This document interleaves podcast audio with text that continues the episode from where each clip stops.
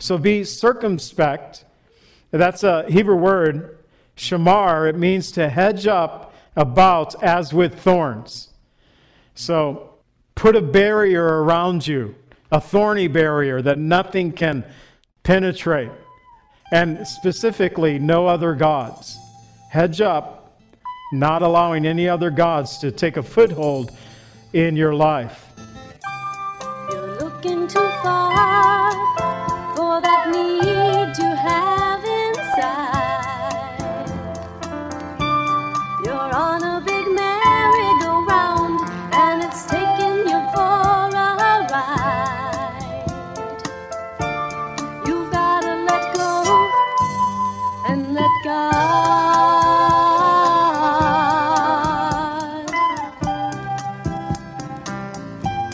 Welcome to the Cleansing Word. We invite you to stay with us as Pastor John Pennell of Calvary Chapel Lake Villa takes us through a verse by verse study from God's Word. Each Monday through Friday, we'll be airing messages to encourage you in your faith that you might grow in the knowledge of our Lord and Savior, Jesus Christ. I hope that you enjoy this broadcast, and I'll return at the close of this teaching to give you more information about our church and how you can obtain a copy of this message. Now, here's Pastor John with today's message from God's Word.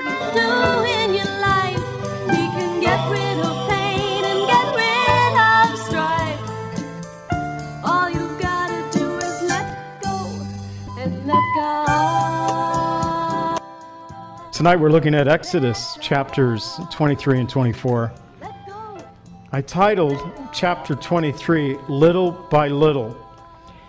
It is something that the Lord says in verse 30 to the people about how they would occupy the promised land. And years ago, I was reading this chapter, writing uh, devotional commentary on it, and it spoke to me in a special way of how the Lord sometimes works in our own lives as believers in Jesus Christ. We'll get to that at the end of chapter 23. We want to go through the chapter first. But as a key verse, verse 30, little by little, I will drive them out from before you until you have increased that you inherit the land. And so, little by little, Exodus 23. He begins in verses 1 through 9, talking about the treatment of others. In verses 1 through 3, you shall not circulate a false report. Do not put your hand with the wicked to be an unrighteous witness. You shall not follow a crowd to do evil, nor shall you testify in a dispute so as to turn aside after many to pervert justice. You shall not show partiality to the poor man in his dispute. So Israel was to treat others with fairness, with truth. And many of the verses here in Exodus 23 1 through 9, we find that they are all an expansion of the ninth commandment you shall not bear false witness against your neighbor. In both the Old and New Testaments, we are taught to live other centered lives. In Philippians 2 4, let each of you look not only for his own interests, but also for the interest of others. You're to live other centered lives. And so, in doing that, you don't help circulate a false report. You don't put your hand with the wicked to do unrighteousness. You don't follow the crowd in their evil ways. You don't testify in a dispute that would pervert justice, so false testimony. And you don't show partiality to the poor just because they're poor. If they've done something wrong, then they should be judged for the wrong that they have done. I think today that we need a lot of our leaders in our country today, many of our judges, those in our country, just, just read these first three verses of Exodus 23 1 through 3. And we might have a better place here in the United States if we just follow those three verses. But the Lord goes on. Verses 4 through 9 if you meet your enemy's ox, his donkey, his motorcycle, his really nice car, and it's going astray. I don't know how my motorcycle could go astray, but it's somewhere it's not supposed to be. You should bring it back to him again. If you see the donkey of one of you, one who hates you, lying under its burden, and you would refrain from helping it, you shall surely help him with it. So you help your enemy, you help the donkey, you get it back on its feet. You shall not pervert the judgment of your poor in his disputes. Keep yourself far from a false matter. Do not kill the innocent and the righteous, for I will not justify the wicked, and you shall take no bribe. For a bribe blinds the discerning and perverts the words of the righteous. Also, you shall not oppress the stranger, for you know the heart of a stranger because you were strangers in the land of Egypt. You know that verse 9 always reminds us, as believers in Jesus Christ, when dealing with other people who are not in the faith, they don't trust Jesus yet it's a good reminder that we were all at that place at some point in our life. We were all without Christ, so we should show compassion with wisdom, show compassion, but to do it justly, not to walk in injustice. So God was concerned about how Israel treated others, whether they were a citizen, a foreigner, a friend, or a foe. Therefore, they were to help their enemy, they were to help those who hated them they were not to distort the truth to favor the wealthy.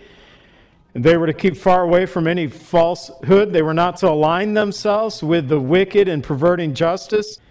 And they were to have soft hearts toward the strangers, the stragglers, because they were once slaved in the land of Egypt. It is the golden rule that Jesus taught us in Matthew 5:17 that do unto others as you would have them do unto you. So you treat others with the respect that you hope that they would treat you with. It doesn't always work out that way, but it doesn't mean that you treat others the way that they treat you. You treat them the way that you would like to be treated by them. So, verse 2 stood out to me in this You shall not follow a crowd to do evil. Now, this is especially true in our age of multiple social media sites and platforms. We need to be careful that we're not just trending with the crowds when we have limited knowledge of whatever the new issue of the day is, and they seem to come and go rather quickly. One person that I listen to quite a bit says, and he does news, but he always says, give it 72 hours. Give it 72 hours before you jump on in, because within 72 hours, corrections often are made in those things. But I wrote here that we should always ask ourselves is this person or this issue something that Jesus would want us to support? And do I want my name, do I want the name of Christ associated with this person or cause? So be careful. I gave a warning to our church at the beginning of the war in Ukraine, Russia against Ukraine, that uh, there is great suffering there, and I will not deny that. But I also have viewed, this is my personal opinion, but I looked up information on this and I wondered about when did the United States get involved in Ukraine, and it happened as soon as the uh, Soviet U- Union fell in 1992. The United States started dealing with the government of Ukraine, helping, supporting, and I think there's some a lot of messy political things going on there. That so much so that I think our nation might be largely at fault of what's happening to the people in Ukraine today. Now, pray for the people of Ukraine, support the people who are suffering, yes, but don't just jump on the bandwagon when you know that there had been injustices being uh, played out and our nation being part of it. I hate to say that, but there's been a lot happening there. So I, I warned our church the very first week be cautious about where you're going to throw your allegiance to.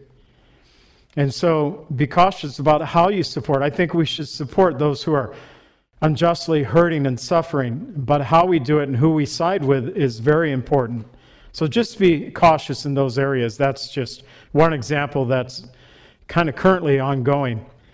Proverbs 29:11 says a fool vents all his feelings, but a wise man holds them back. And so I've been accused often, Johnny, you're awful silent there, not saying anything. Well, just let me process. Give me a, give me a bit to process.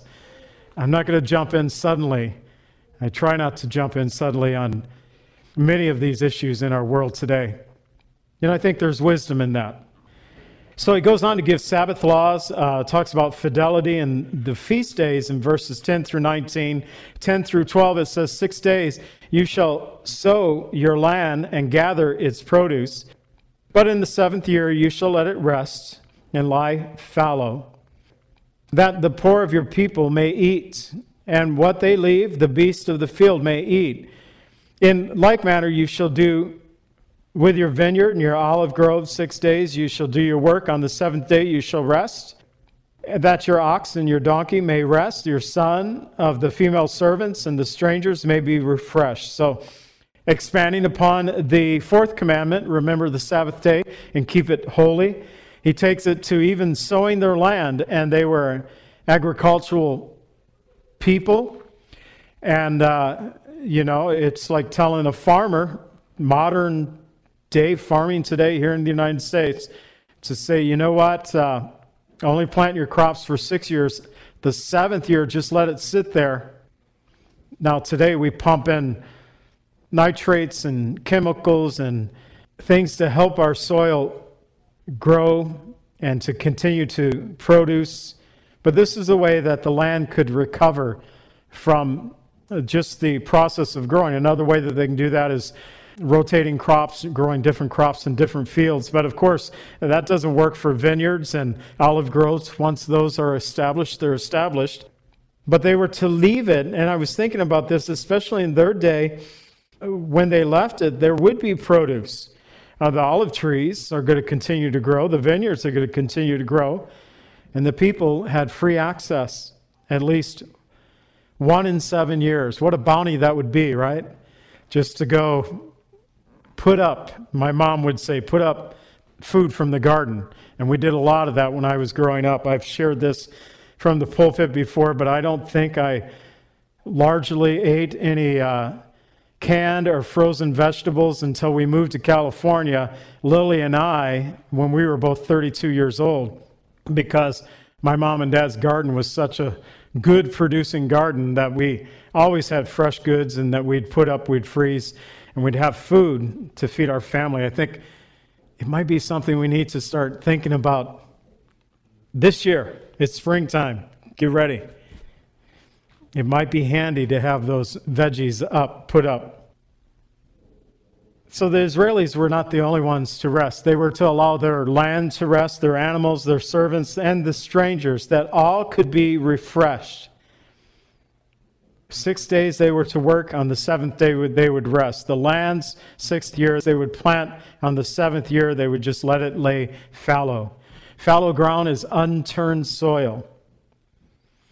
But Jesus said in Mark 2 27 and 28 that he is the Lord of the Sabbath, where he said, when his disciples were condemned by the scribes and Pharisees for harvesting, their harvesting was they were going through the grain field. They picked some grain, they rubbed it in their hand that they could chew on the grain and get rid of the chaff.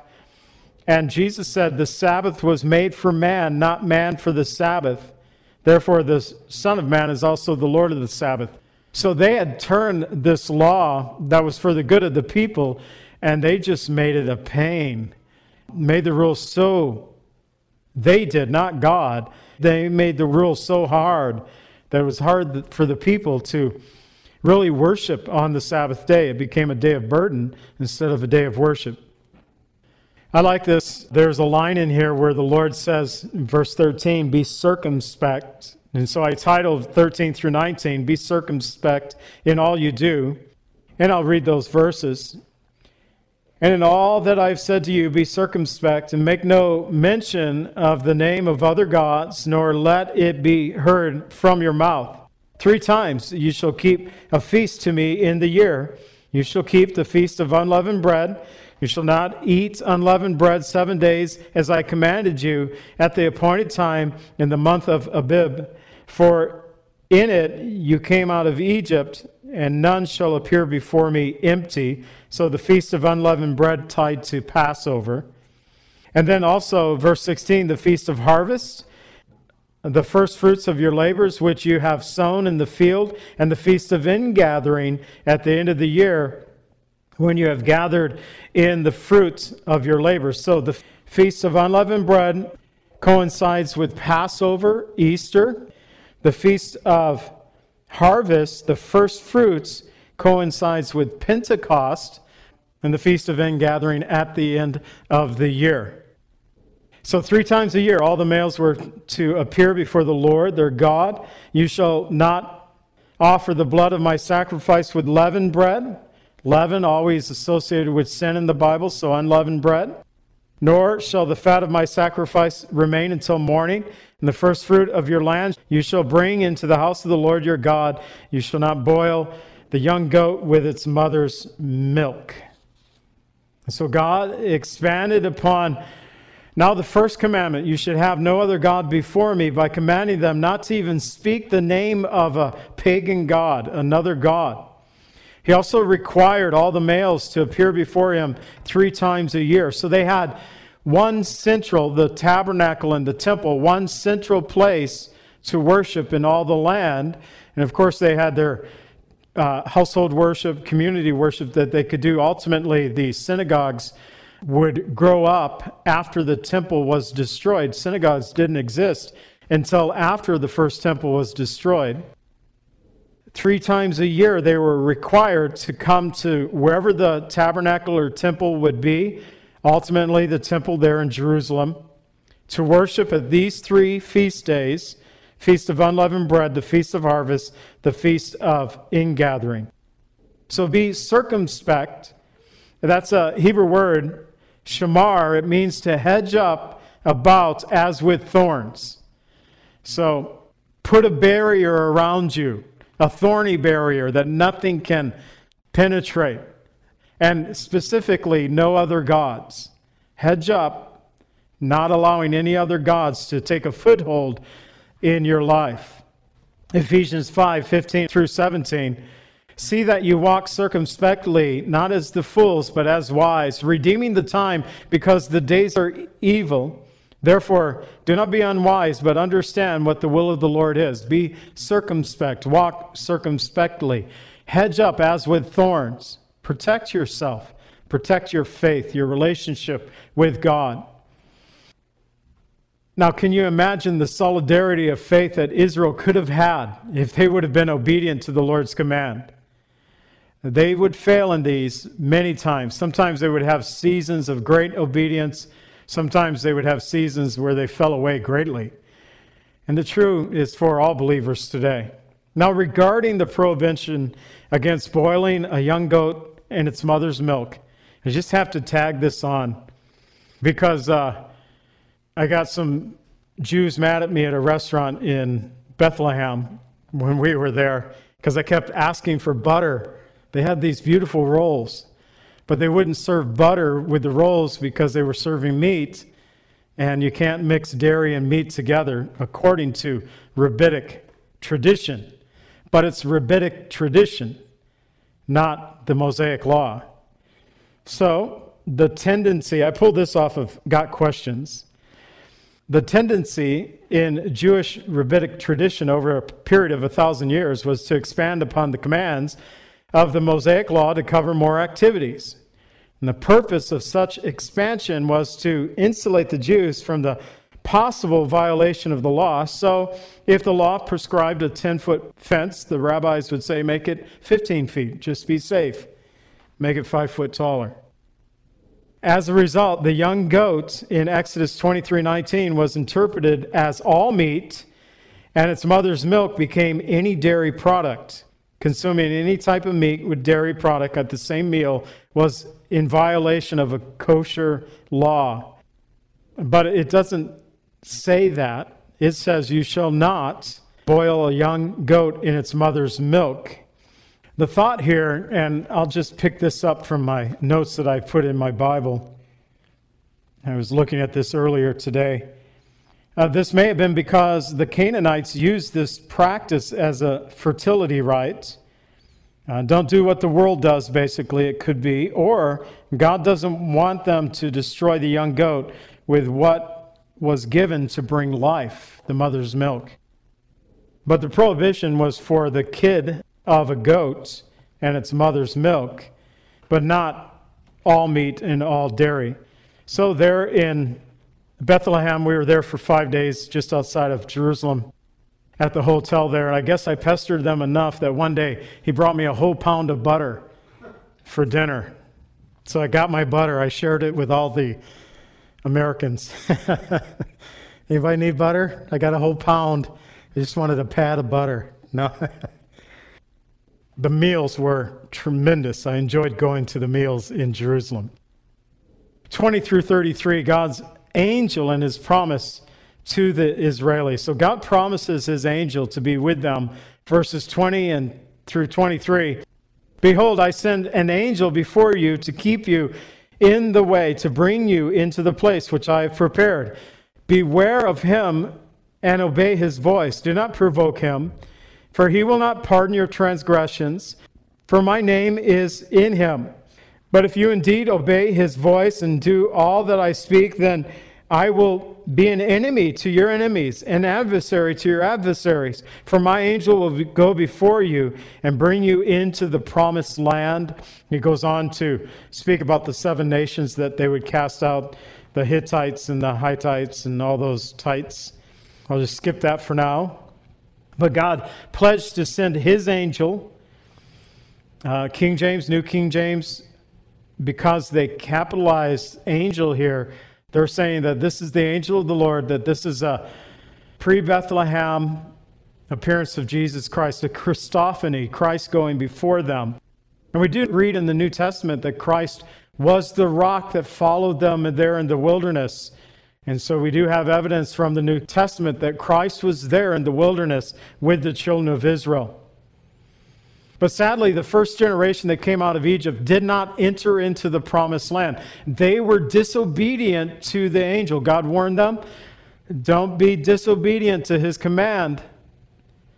And they were disobedient, and every one of them fell there in the wilderness over a period of 40 years. In Numbers 14:34, the judgment was according to the number of the days in which the spies spied out the land, 40 days. For each day you shall bear your guilt one year, namely 40 years, that you shall know my rejection. So even though they will say what God says we will do, they wouldn't even make it a year without failing to be obedient to the Lord's command. So God promised also provision and health to them. 24 through 26. You shall not bow down to their gods, nor serve them, nor according to their works, but you shall utterly overthrow them and completely break down their sacred pillars. You shall serve the Lord your God, and he will bless your bread and your water, and I will take away sickness from the midst of you. No one shall suffer miscarriage or be barren in your land. I will fulfill the number of your days. So they were not only to conquer their enemies, but they were also not to worship or serve any of their gods. We will read of a king when we get to the kings who, when he conquered his enemy in Damascus, country of Syria, pagan god, he copied their altar and had it duplicated in Israel. So he conquered them and their weak God, he decided we're going to worship the weak God that our God defeated. That's not how they were supposed to be. They were to not only not worship or serve, they were to break down their pagan altars, destroy the sacred places. God promised if they would do these things that He'd give them health, bread, and water, that they would live full lives in the promised land.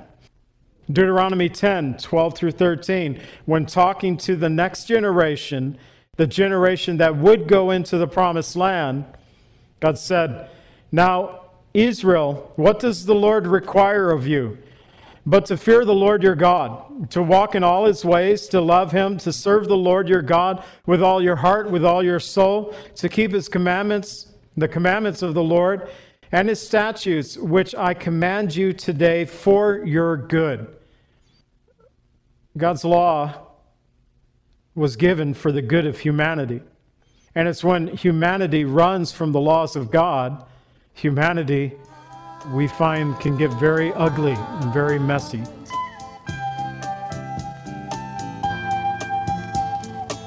Calvary Chapel is a fellowship of believers in the Lordship of Jesus Christ. Our greatest desire is to know Christ and to be conformed into his image by the power of his Holy Spirit. If you would like more information about Calvary Chapel, or if you would like a copy of today's message, please contact us at 847 265 0646. That's 847 265 0646. Thank you so much for joining us today, and may the Lord richly bless you as you worship Him today.